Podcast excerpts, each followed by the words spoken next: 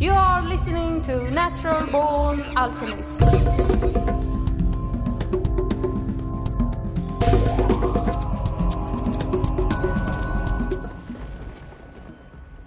Welcome to episode number 167 of the Natural Born Alchemist podcast. My name is Alex and I'll be your host. It's the last Sunday of the month, and the time for a pre recorded talk has come once again. This time by the great Terence McKenna.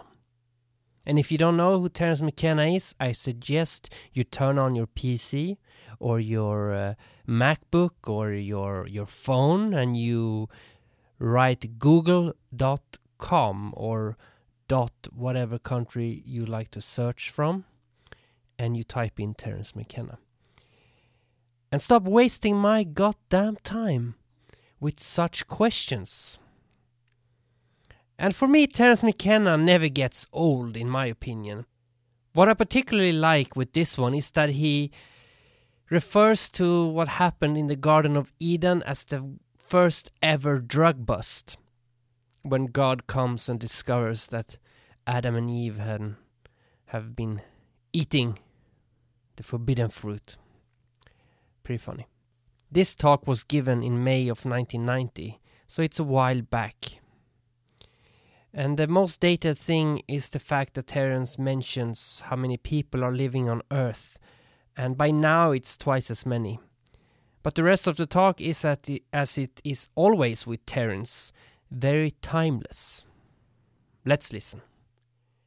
Well, I'll just say a little bit about uh, myself and how I relate to this. I don't really like to talk about it in those terms, but uh, since this is the getting to know each other thing, it's very important to the to what I understand that um, everybody else understand that there's nothing special about it or me.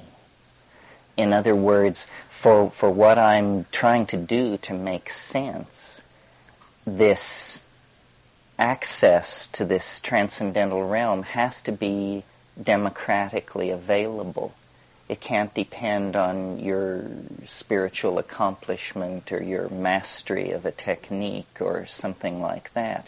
It isn't like that. It's something that is as uh, much a part of us as ordinary people as our sexuality is. And sexuality is not something that is dispensed by gurus. It's just something you figure out and do, you know and this is much more along those lines. My, how I explain to myself what I'm doing in this position is that I was just simply incredibly lucky, incredibly fortunate to be at certain places at certain times when they were handing out the good stuff. and um, so it, it's a, and then I sort of I see you in the same way. Someone over here, Fred, said he was looking for the the answer to the mystery of life.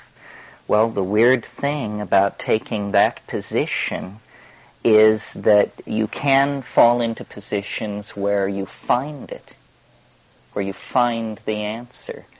And I sort of feel like that's the situation that the deep plant psychedelic community is in. It's a sense of having found the answer, and now the task changes. It's a completely different kind of spiritual universe that you live in after you've found the answer, because the task becomes facing the answer, facing it you now have it. It's no more about disciplining the passions and, and all the. No, no. It's now been handed over. And so what are you going to do with it? And this, this is, uh, to my mind, in a way, uh, the, the problem and the challenge that we face globally as a species.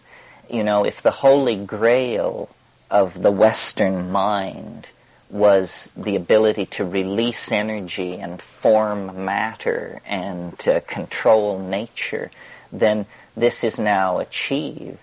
The goal, so now the whole context of the problem changes. And the problem becomes changing our own minds, controlling the hand that controls the energy. And this is an entirely different kind of problem. It is not to be solved with the analytical knife plunged again and again into the body of nature. That whole approach is uh, seen to be uh, at best passe, at worst bankrupt. So instead, it's about trying to edge up close to nature and feeling as individuals and as a society very peculiar about this. You know, it's like going back to your rape victim and pleading for their forgiveness. And yet, as I've tried to make sense of these psychedelic experiences, first in a general way, saying, you know, what are these molecules for? Or is that a proper question to ask? What are they doing for the plant? What are they doing for me?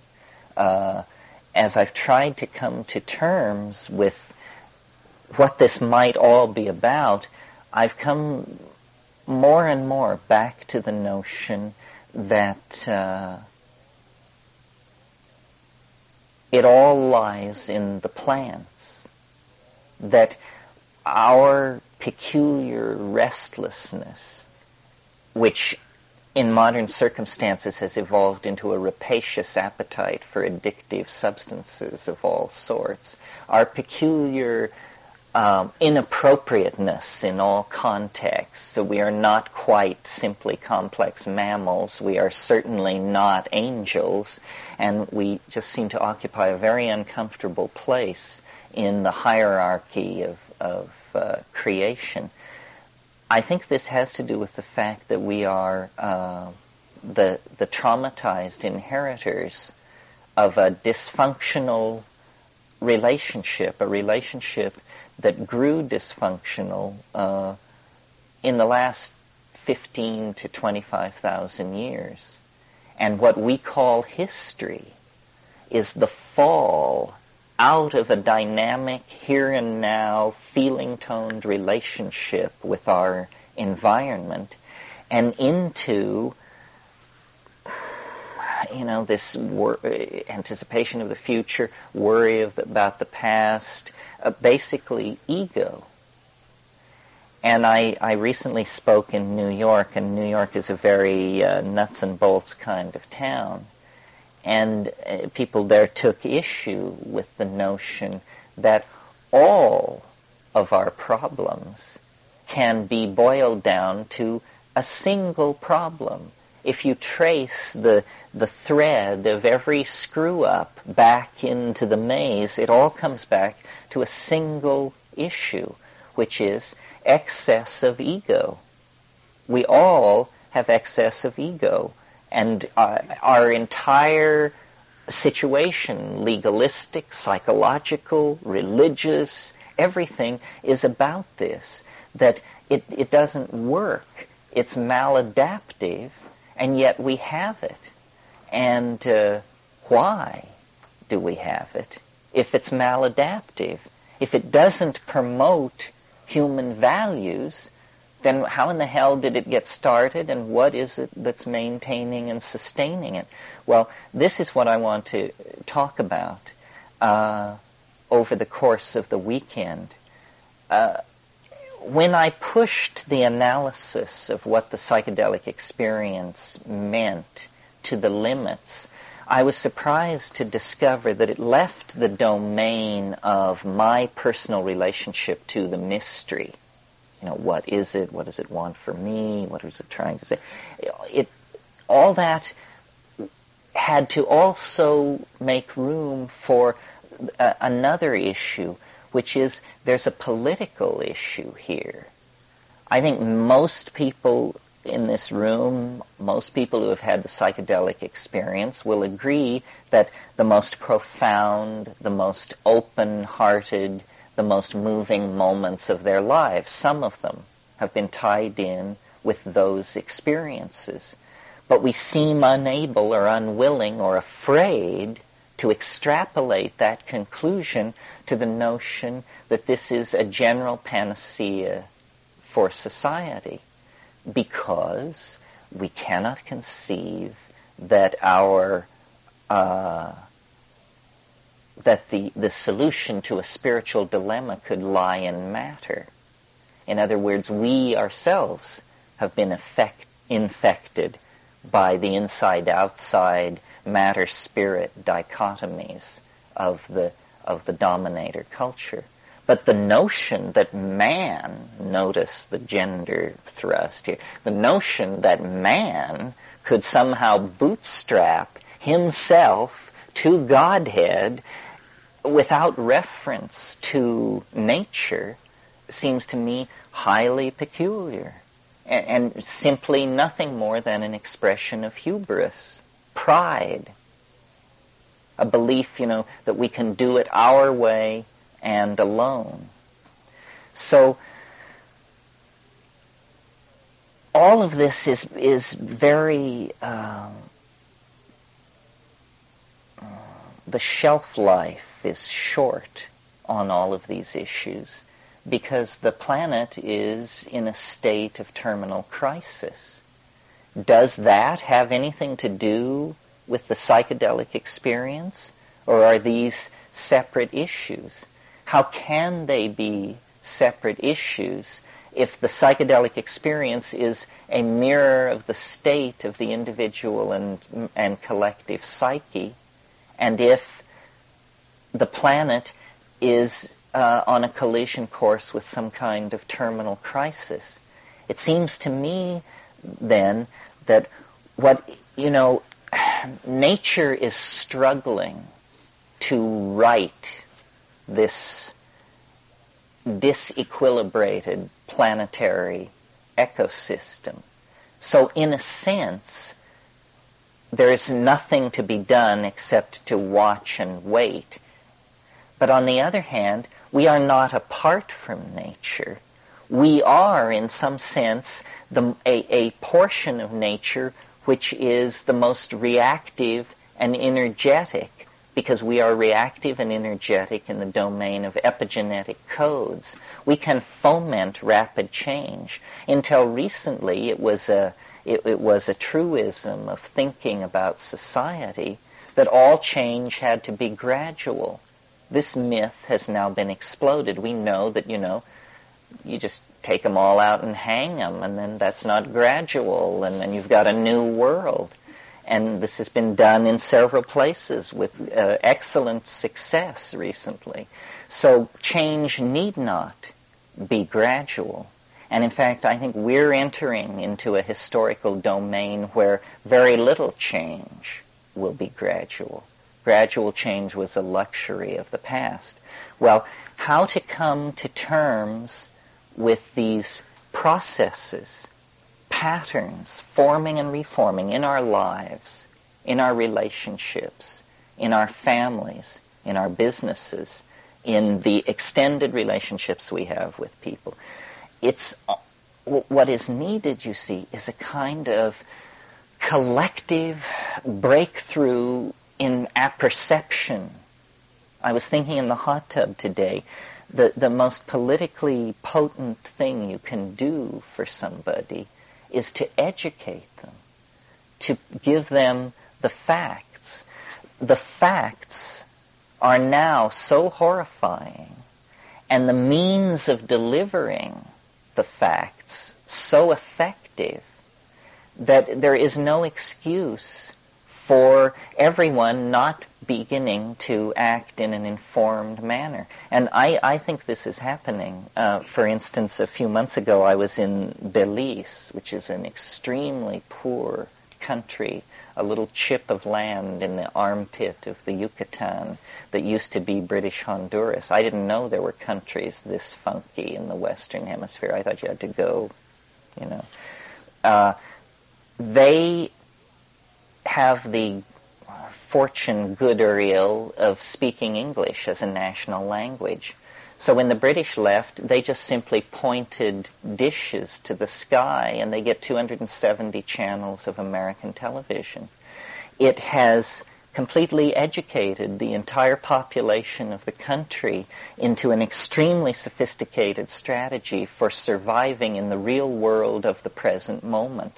They understand that their only resource is their nature so they have made the entire country into a, a nature reserve. They understand that they that tourism is their only hope, and that for tourism to work, they must halt the destruction of their environment. This informing people at distant points of the value systems operating at the centers where values are being created allows people to position themselves for success. I mean, a lot is being lost. You cannot pretend that the situation we're in is unambiguously rosy. It isn't.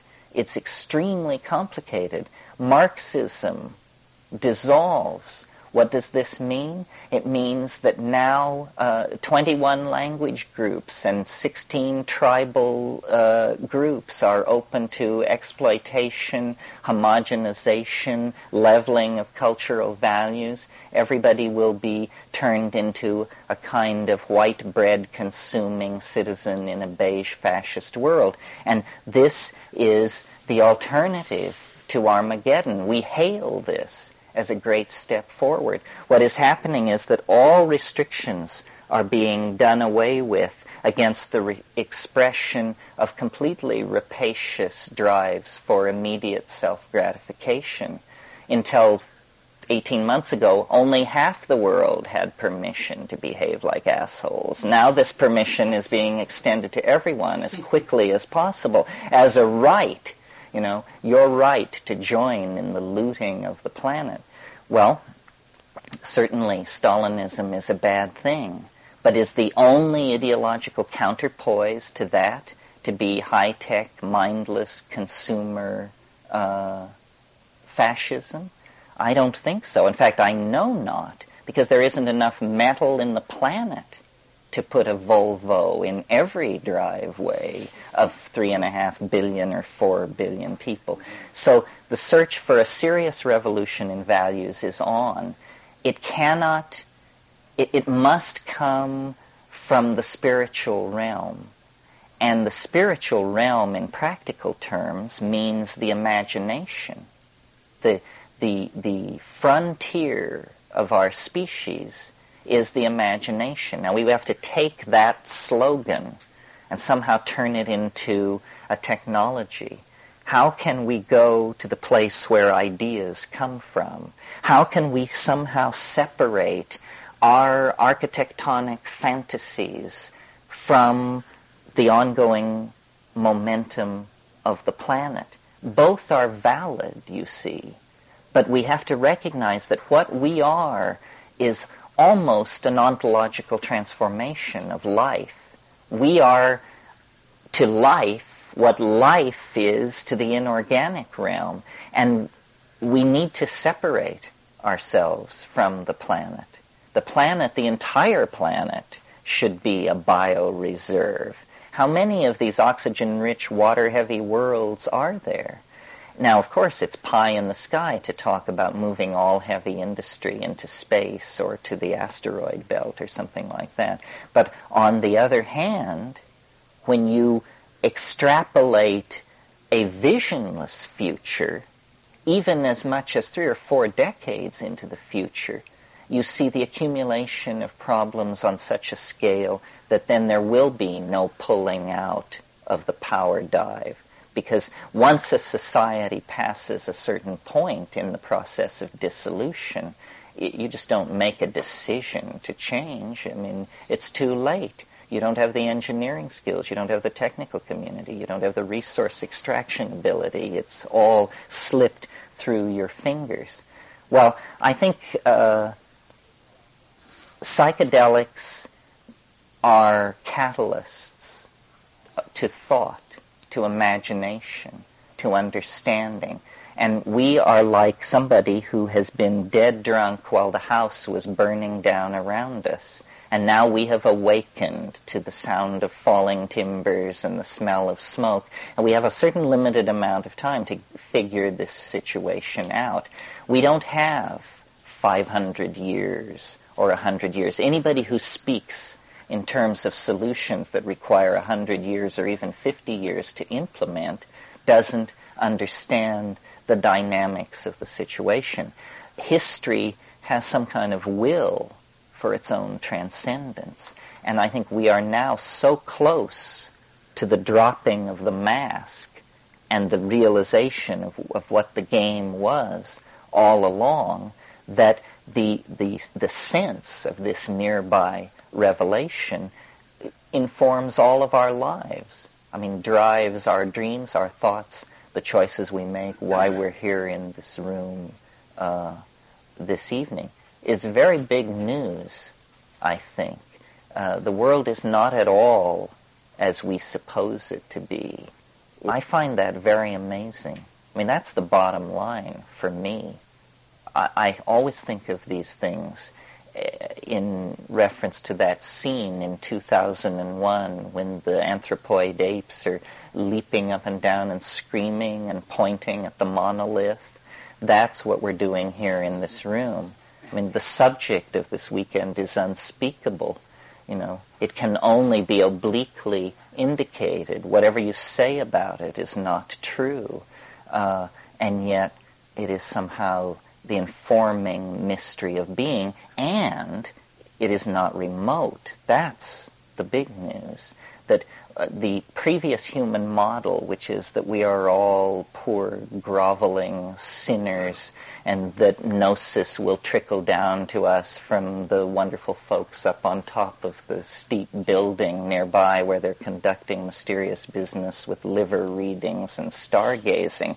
That model is uh, in, uh, insufficient and insulting considering the situation we have been brought to by those very stargazing men wearing dresses. So I think what we have to do now is just take the machinery into our own hands. It's a matter of personal responsibility to find out what the world is really doing, what it is. What do you think's going on? What do you think this is all about? Who do you think you are? What do you think English is? Uh, how do you really cognize notions like uh, the future, the past, where I've been, what I want? I mean, you know, in Moby Dick, Melville says, if you would strike, strike through the mask. Everything is a mask. And just behind that mask lurks, well, what? That's the question.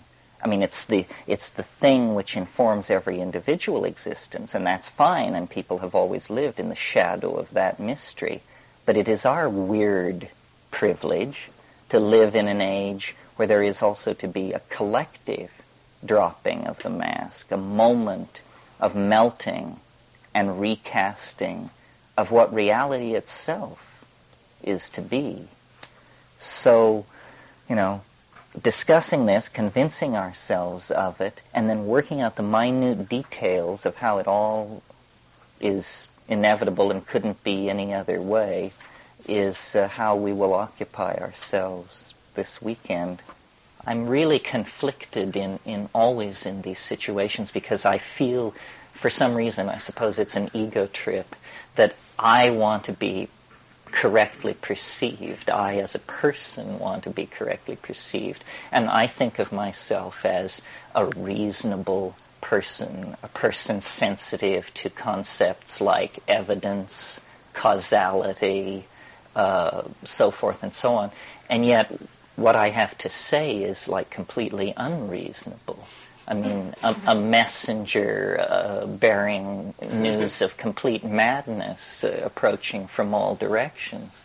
So, and I got into that position by staying pretty close to the principle of uh, of skepticism. I'm not a believer. In fact, when the, when, when the aliens draped the mantle over my shoulders, they said, it's because you don't believe in anything. You know, this is why you get, uh, that's why you got this far, because you didn't believe in anything. And uh, it's a good method.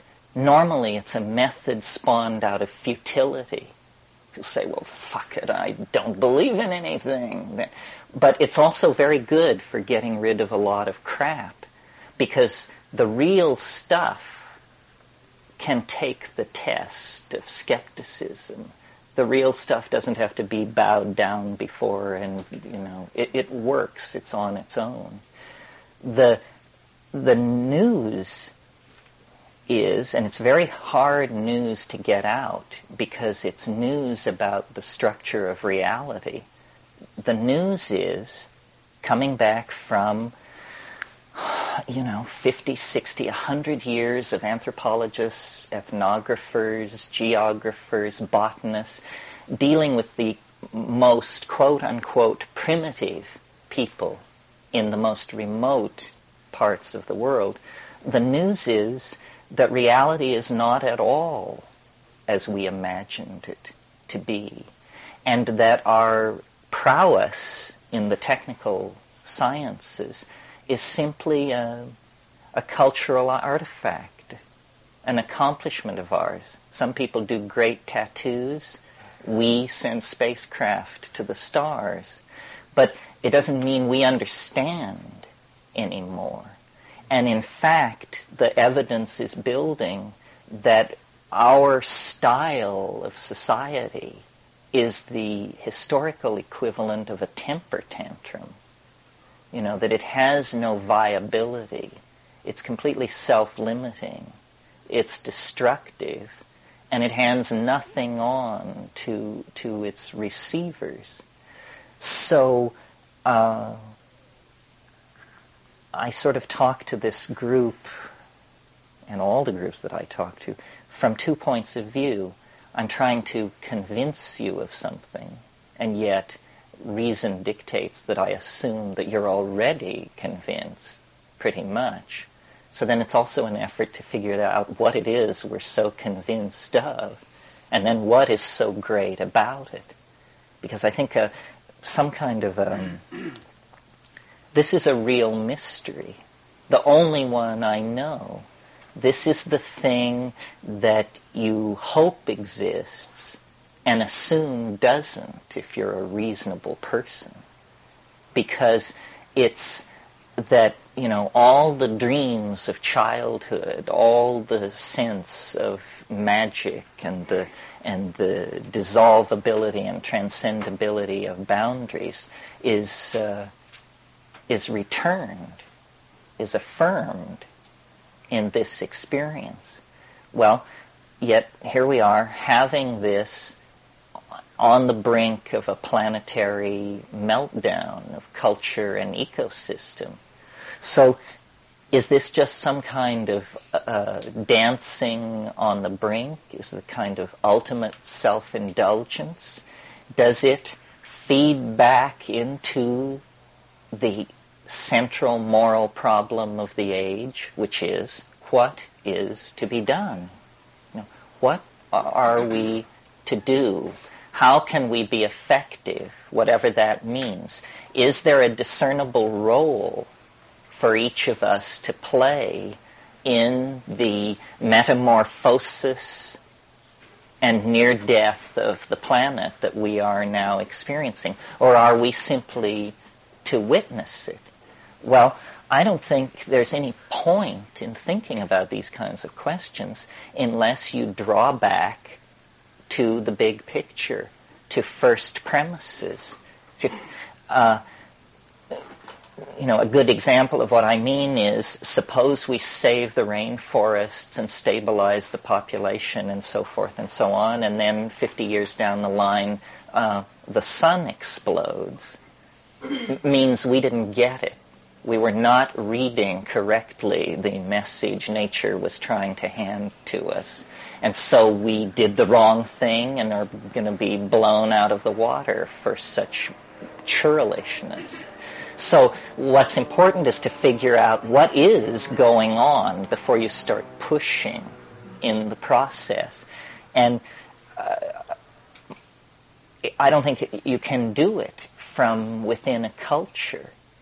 In other words, if you're a person of decent intent and moderate intelligence, and you read the great minds of your culture and study their thought, it's insufficient because everybody is bound within an illusion of language. The entire enterprise of culture is this illusion of language. Homer was as sick with it as Heidegger. So there's no going back or getting, you know, no classic recension.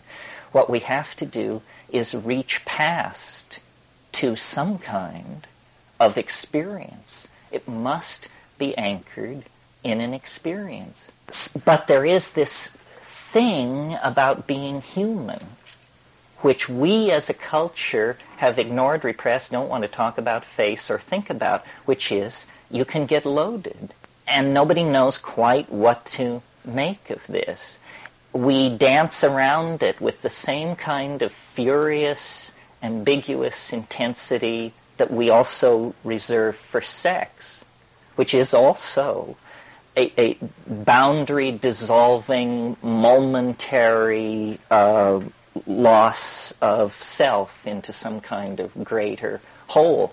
And it also just drives us into a frenzy. I mean, we establish boundaries, we have hierarchies, we push it this way and that. It just just drives us up the wall you know, whoever she was who designed this system had the good sense to connect this whole sexual impulse very tightly into the generative process so that there's no way you can get sex out of the human experience. I mean, people have tried in all times and places in many strange ways. 150 years ago, they were putting pants on pianos because it was thought that young men should not see pianos unclothed because it might excite them to impure thoughts. And this is real in England, in our culture, not New Guinea or the moon, but in England, pants wore, uh, pianos wore pants. But uh, the the psychedelic option is sort of like an appendix. You know, you can have it, but you don't need it. Apparently, apparently. That's the key thing. In other words, whether or not you have the psychedelic experience does not stand between you and the ability to pass on your genes into time. It does not stand between you and continued existence like the reflex, the autonomic reflex of breathing. It's a kind of, of uh, potential loop in development which we can, as culturally coordinated creatures, choose to follow or choose not to follow. But this development is very recent. Until, pick a number, 10,000 years ago, the onset of puberty, which was, you know, the, uh, a wave of hormonal release, basically. The onset of puberty was the signal to the social mechanisms of the people to begin the administration of psychedelic plants, to carry people into adulthood, to carry them into a feeling-toned relationship with the mythological material that they had learned as children, but that they now would be expected to exemplify as realized adults within the Gung or culture or whatever it is that they are.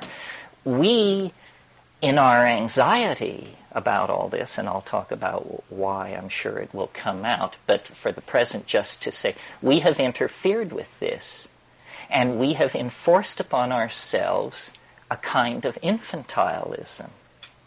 Now, this is a phenomenon that's well known. It's called neoteny. Neoteny is the preservation of adult characteristics into adulthood. Into adulthood. Childhood characteristics. childhood characteristics or infantile characteristics or fe- even fetal characteristics. So, for instance, all all primate fetuses are hairless, but only the human being retains this fetal characteristic throughout life. The very large head of the human infant the, the uh, percentage relationship to body mass remains uh, very much in the fetal end of the statistics throughout life for human beings. We have large heads. The very prolonged uh, period in which skills, cultural skills, are acquired, up to 16 years. Well, this tendency toward biological uh, neoteny uh, which was reinforced by uh, mutagenic influences in the diet, is carried over into culture as a cultural characteristic. And it's have you noticed that every generation views the generation it spawns as more childish than itself? And we look back to our rugged grandparents who slogged across the plains, and I suppose they look back to people in chainmail who were only four feet high, who, you know, could go without eating for six months or something. And it, it just gets, we become more and more soft, more and more infantile. And the final phase of this was just the decision that we never needed to grow up at all. We never needed to find out about the nature of our relationship to being at all. And so the psychedelics were suppressed.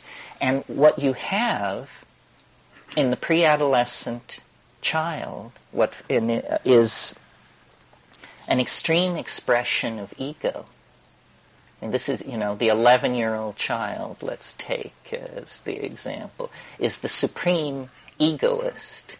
And in a sense, we got hung up at that place because we uh, we didn't get hung up in it. We fell into it. We were in balance, but the suppression of psychedelics created the precondition that allowed the generation of ego.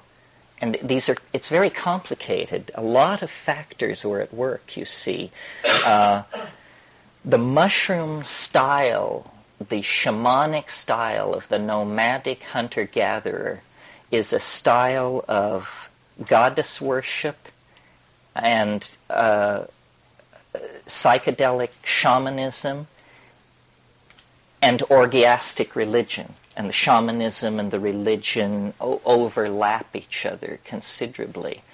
The, the style that replaced that was a style of uh, domination, hierarchy, with alpha males, with powerful males controlling females at the center of these hierarchies. And to my mind, the the sh- concern that caused the shift was uh, the accumulation in the psyche of these hominids of enough ego that there became concern for the line of male paternity.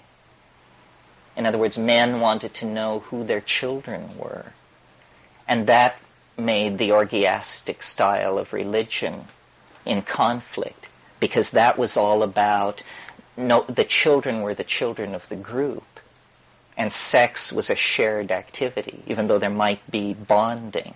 But once people got men, once men got it into their heads that they wanted to know who their offspring were, then females had to be controlled very rigidly and there had to be control of sexual and the whole thing just turned into a nightmare. My women, my property, my children, my food, my territory, so on and so forth. Well, you see, what had been going on before was a true incipient symbiosis. And this is, I think, the new idea that I want to communicate and that I'm absolutely, one, serious about and two, literal about. That the, our glory and our uniqueness and why we are as we are is because we are a plant animal symbiotic species. Our ordinary state, our state of nature, the way in which we existed until 10,000 years ago was in a very tightly bound symbiotic relationship with plants. They were, uh, we domesticated them and we uh, spread them and, and we created environments for them through the use of burning. And in return for this, this mysterious connection opened up where real information couched in humanly cognizable terms, information about where the reindeer went, who you should marry, what the weather's going to do, stuff like that. Real information began to be traded back and forth. Now, biologists are familiar with the notion of pheromones, message-bearing chemicals that regulate behavior within a species. But we're just getting ready to go to the next level and recognize the possibility of what have been called exopheromones, pheromones that regulate behavior between species. And it's very clear that, you know, in climaxed ecosystems of great age, such as the equatorial tropics of this planet, uh, exopheromonal interactions become the major mediating force in all the evolutionary exchanges going on.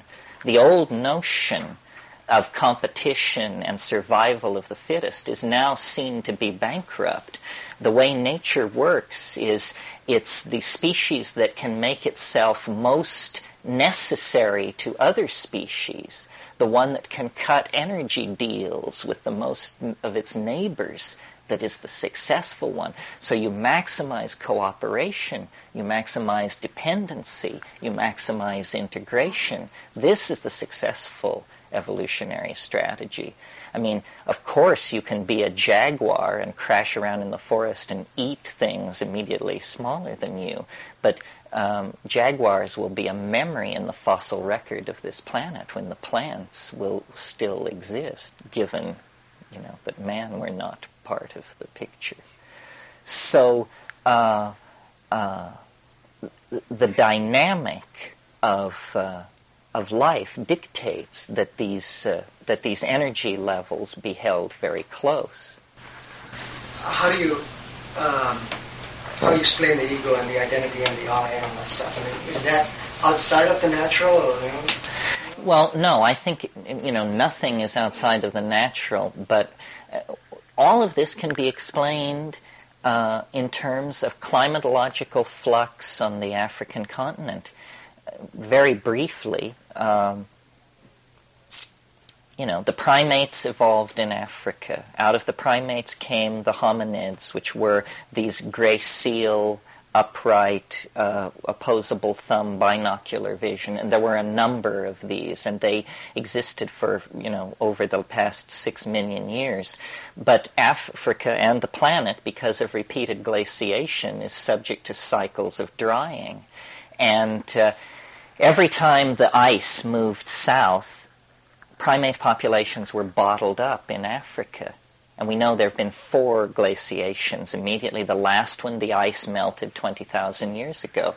And out of Africa, that last time, came pastoralists, people who had domesticated cattle and had a style of following cattle around rather than being just strictly hunter gatherers. Well, I maintain what happened was uh, uh, these arboreal, tree canopy living apes came under pressure as the continent dried up to expand their diet because the forests were disappearing and being replaced by grassland. Well, most animal species eat only one or two kinds of food. This is a general rule in nature, and it's in order to hold down exposure to mutagenic influence. But when an animal population is in a situation of food scarcity, the logical thing to do is to begin to test food sources and to expand your repertoire of food. Well, that's what these uh, primates coming out of the trees did. Number one, they began eating meat which gave them a real interest that they had never had before in these ungulate mammals that were evolving in the grasslands. And they began to test all kinds of other foods in the environment. Well, when you do that, you are exposing your population to mutation. and mutation rates soar. And it was during this period that uh, the human brain size doubled in like a, a, million and a half years. Someone said it was the um, the most rapid evolutionary expansion of a major organ ever seen in the fossil record. Nothing like it ever happened. Why? What was making this happen? Well, uh, it looks like probably huge numbers of mutations were taking place in this population because people were literally eating anything they could get their hands on. And in this environment of the grasslands, the mushrooms were growing on the dung of these ungulate animals. Well, now a weird thing about psilocybin is that in very low doses, doses so low that you don't feel anything, uh, your vision improves. They've done tests with this, and you know there is an improvement in visual acuity uh, on psilocybin at low doses.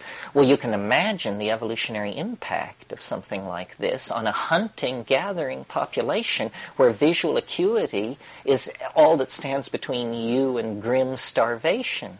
It means a population of animals, a population of these hom- evolving hominids that accept the mushroom into their diet have just been given a tremendous leg up on nearby competing troops the competing troops that don't have it. It's like chemical binoculars. So immediately then there is a reason, an evolutionary reason for mushrooms to be eaten and for the spread, for mushrooms to be accepted into the diet as an item and so forth and so on. Well, so then you take slightly more mushrooms and like all alkaloids and CN, it's a CNS arousal. It means you feel alert you feel interested, you want a boogie, and also uh, if you're if you're male, you can sustain an erection.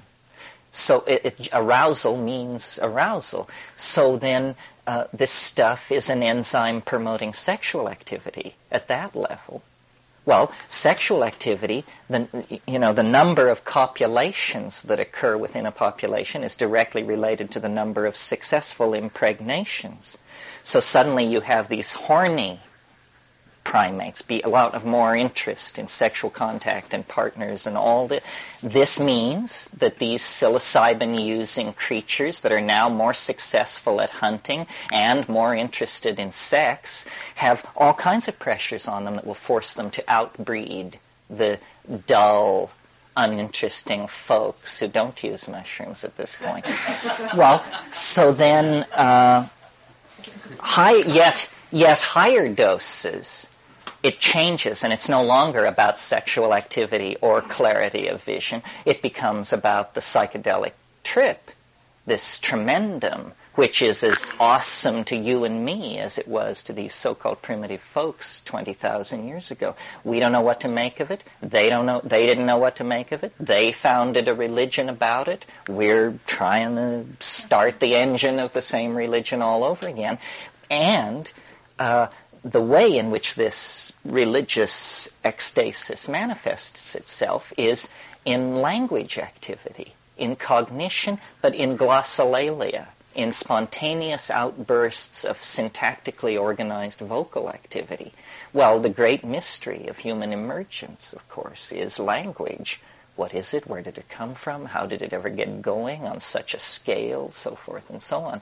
But it looks to me like what we're seeing in psilocybin is a kind of neurological enzyme, a catalyst in the environment that could take an evolving primate population and put it through a series of forced changes that produce ultimately a self-reflected, minded, uh, creature practicing a shamanic mother goddess religion in this nomadic context. And that was paradise. And that was the ideal for the archaic revival. In other words, that Eden actually existed, that we are made for better things than what we've got. You know, it says in Finnegans Wake, here in Moy Cain, Moycane was the red light district of Dublin. Here in Moycane we flop on the seamy side, but up Nayent, prospector, you sprout all your worth and woof your wings. That's a promise for the future. Up Nayent, you sprout all your worth and woof your wings. But also, antes, we sprouted our worth and woofed our wings. And this whole nostalgia for a perfected shamanism in prehistory is reasonable, I think. I mean, I think we had something, an unimaginably precious gift. We had consciousness and dynamic order. Consciousness as we experience it now within the confines of history is most analogous to cancer. I mean, it's just, you know, replicating, spreading. But it once was a dynamic, ordered thing. People lived, they died, they made love, they had children, they herded their flocks, they had ecstatic flights into dimensions which we cannot even conceive of, and they felt no need, you know, to break into the earth, to divert the rivers, to do all of this stuff. And, and um, you know, even if we're not aesthetically attracted to that, we have to make a value judgment on it because it was not a runaway process. It did not push everything uh, toward crisis. Okay, well then, so what happened? What the hell happened if that's how it was? Well, you know, nature is just an ongoing story. The very drying processes that created those grasslands, that created those pressures on diet, that created that mother goddess religion, that evolved those ungulate animals, that process continued. And the grasslands dried up. And the winds began to blow. And the water holes got further and further apart from each other. And the mushroom festivals went from every Saturday night to the first uh, Saturday of every month, and then to four times a year, and then to once a year, and then to once every five years, and then to never. And in the absence of the psychedelic experience, this ego thing gets going. I mean, it is literally like a calcareous growth in the bloodstream of the psyche. If you don't inoculate yourself against it, it will begin to take root and grow.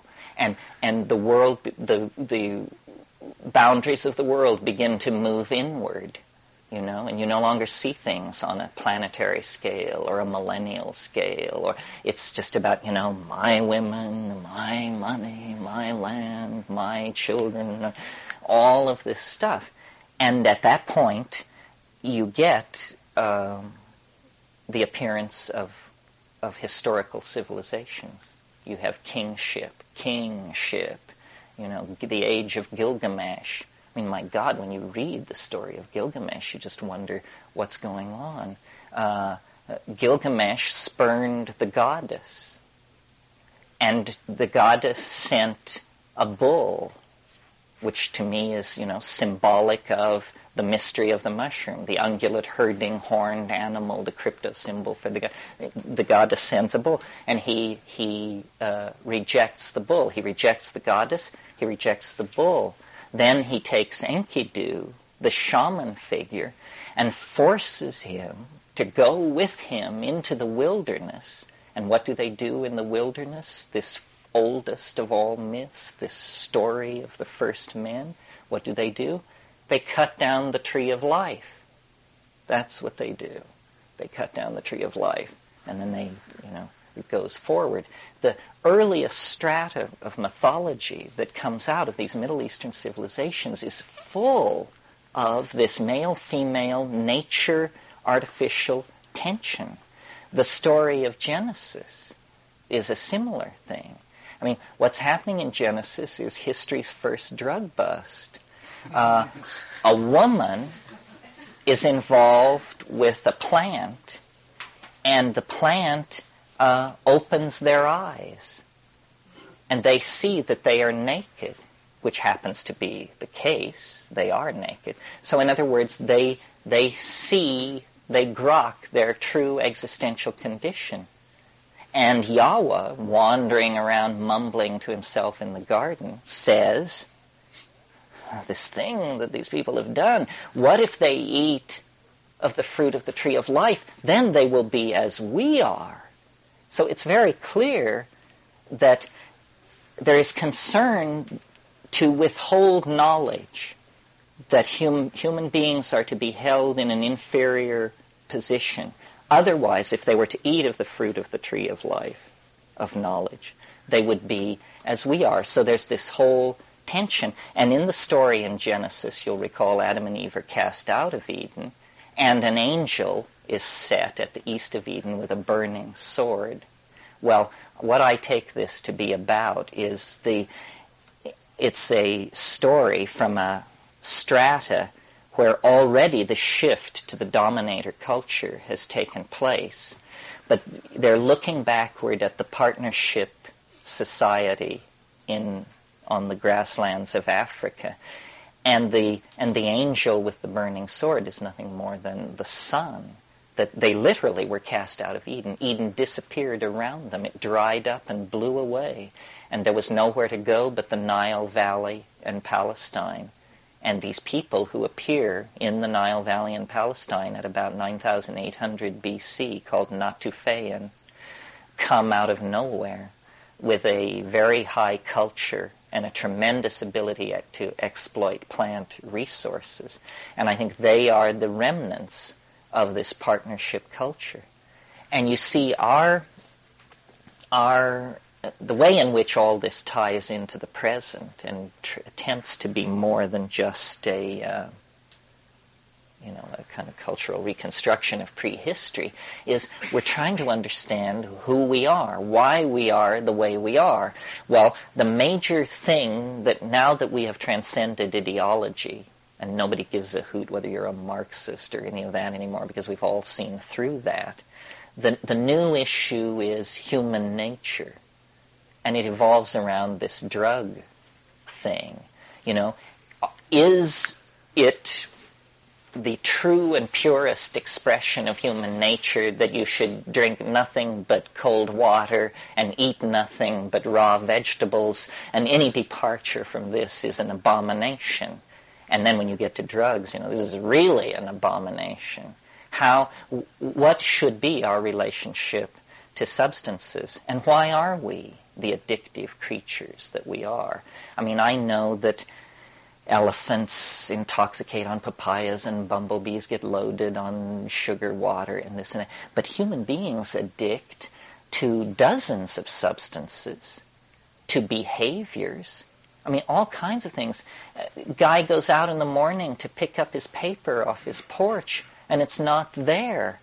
And he has a heart attack. You know, he has to sit down. He, my God, you know, what am I going to? And he has to have instant relief from the, the traumatic crisis of the non-presence of uh, the morning information fix, and and the phenomenon of falling in love, which doesn't really happen with other animals. I mean, other animals bond, but they don't go bananas in the way that we do on on this issue.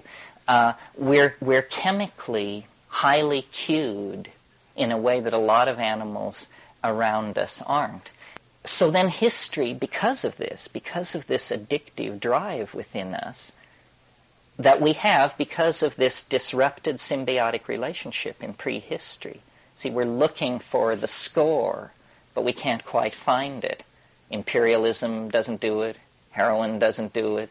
Sadomasochism doesn't do it. Nothing quite does it. But we keep trying stuff cocaine, money, fascism, mercantilism, ideology, all of this stuff. We are very, very restless. And the path of our restless, frantic peregrinations across the intellectual landscape is what we call history. You know, it's our effort to try and get straight, get back to something which we feel we deserve and that we lost, and that we don't know quite what it was. Well, meanwhile, in the rainforests, in the Arctic tundra, these little brown people have been keeping the gnosis going, never questioning, never doubting, millennia after millennia, going into these hyperdimensional mind spaces and operating there. While this has been going on, we have been elaborating positivism, scientific philosophy, building atom smashers, so forth and so on. We have created then, out of our infantile cultural style, uh, what Erich Fromm would call a fecal cultural st- cultural style because we just excrete stuff, you know, all kinds of stuff. Uh, they have held this mystery. But they, to my mind, the mistake that has been made is that it's been thought that they understood it. That we now go to the shamans and they will explain to us what the inner skinny is on all this. That isn't it. There's no explaining this. Once you've been there, you know the futility of a notion like understanding the psychedelic experience. It's like understanding the ocean.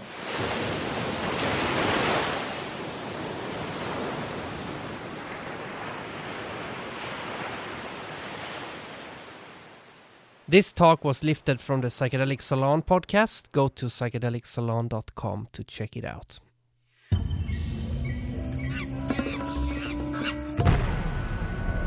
You are humbly invited to support this podcast, and by doing so, keeping it free from corporate influence.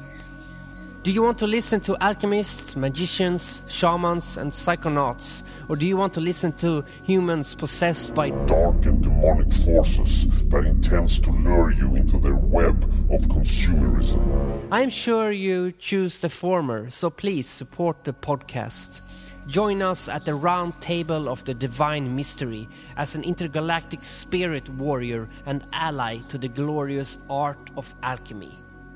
Go to patreon.com forward slash naturalborn alchemist if you want to become a patron. And for only a couple of bucks a month, you will be able to access additional content, deleted episodes, and other exclusive material as well, and be able to listen to episodes way before they are released. And if you don't want to do this, that's fine too. You are loved nonetheless. Thank you. Now it's time for the greatly underrated and unknown band Love Button. This song is taken from the album Stigma to Gobius and is called Never Coming Home. To hear more of Love Button's music, go to love-button.com or on Facebook, it's facebook.com forward slash Love Button Band. Enjoy the rest of your day or night. Freedom is in the mind. Throw away my avocado.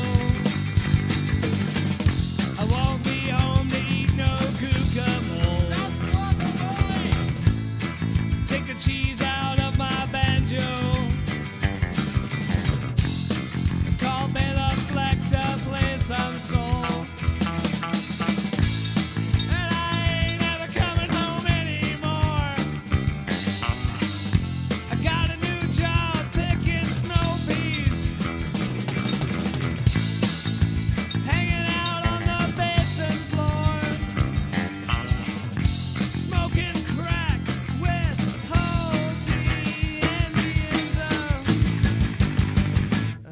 Never coming home.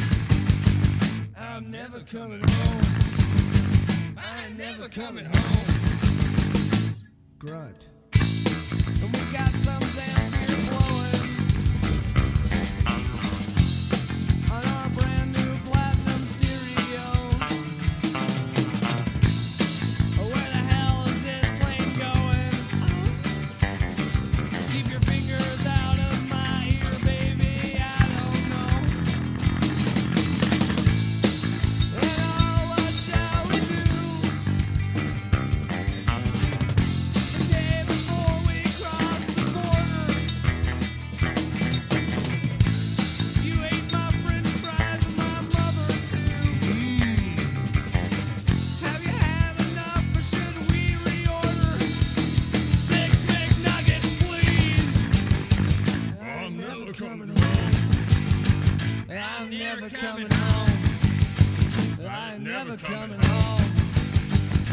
grunt again. Via patro estas via patrino. Kaj via patrino estas bueno ando.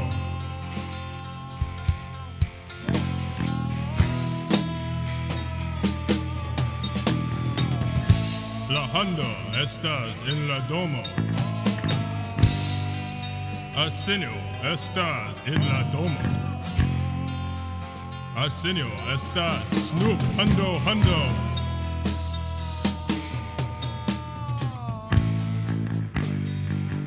Mine vene hamen. Mine vene hamen. Mine vene hamen.